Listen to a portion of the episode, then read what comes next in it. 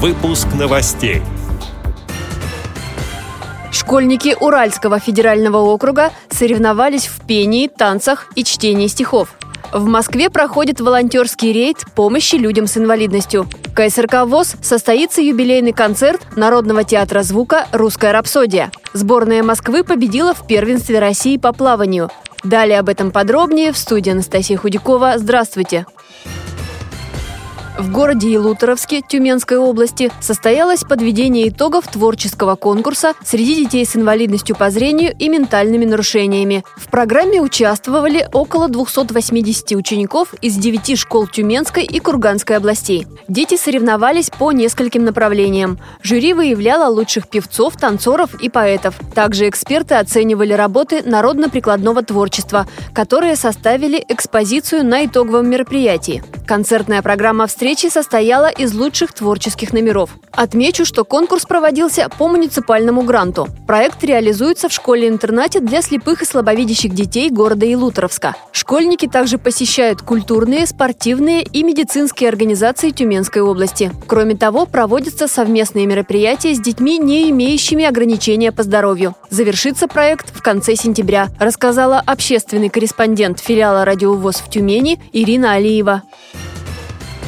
В Москве в рамках весенней недели добра команда проекта Дислайф продолжает проводить волонтерский рейд помощи людям с инвалидностью. Добровольцы окажут любую посильную помощь, принесут продукты или лекарства, помогут по дому, составят компанию на прогулке. Заявку можно оставить на сервисе Дислайф. Присоединиться к акции, чтобы помочь людям с инвалидностью, также могут все желающие. Завершится волонтерский рейд в воскресенье.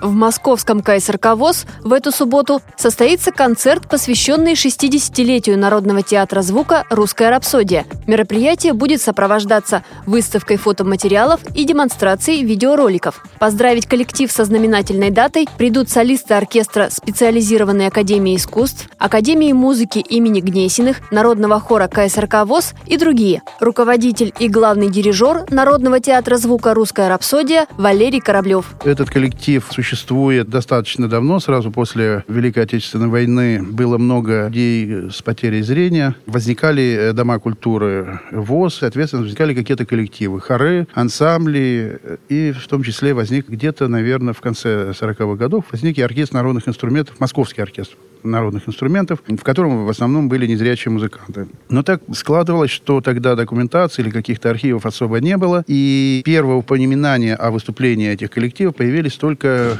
в 1957 году. То, что мы нашли из э, источников э, письменных. И э, на общем собрании коллектива мы приняли эту дату за э, день, в общем-то, рождения коллектива, творческий день рождения коллектива. И вот на протяжении последних э, 20 лет, э, каждые 5 лет отмечаем вот эти юбилеи. На этом концерте на сцене вы э, сможете одновременно наблюдать более 100 артистов. Так что приходите, не пожалейте. Достаточно интересное, необычное зрелище. А самое главное, оно искренне.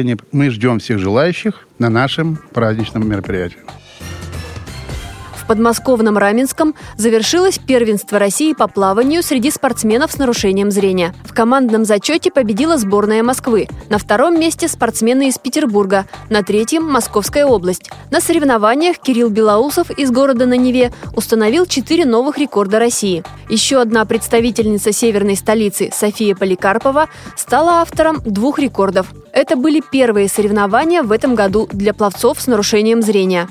Эти и другие новости вы можете найти на сайте Радиовоз. Мы будем рады рассказать о событиях в вашем регионе. Пишите нам по адресу новости собака ру. Всего доброго и до встречи!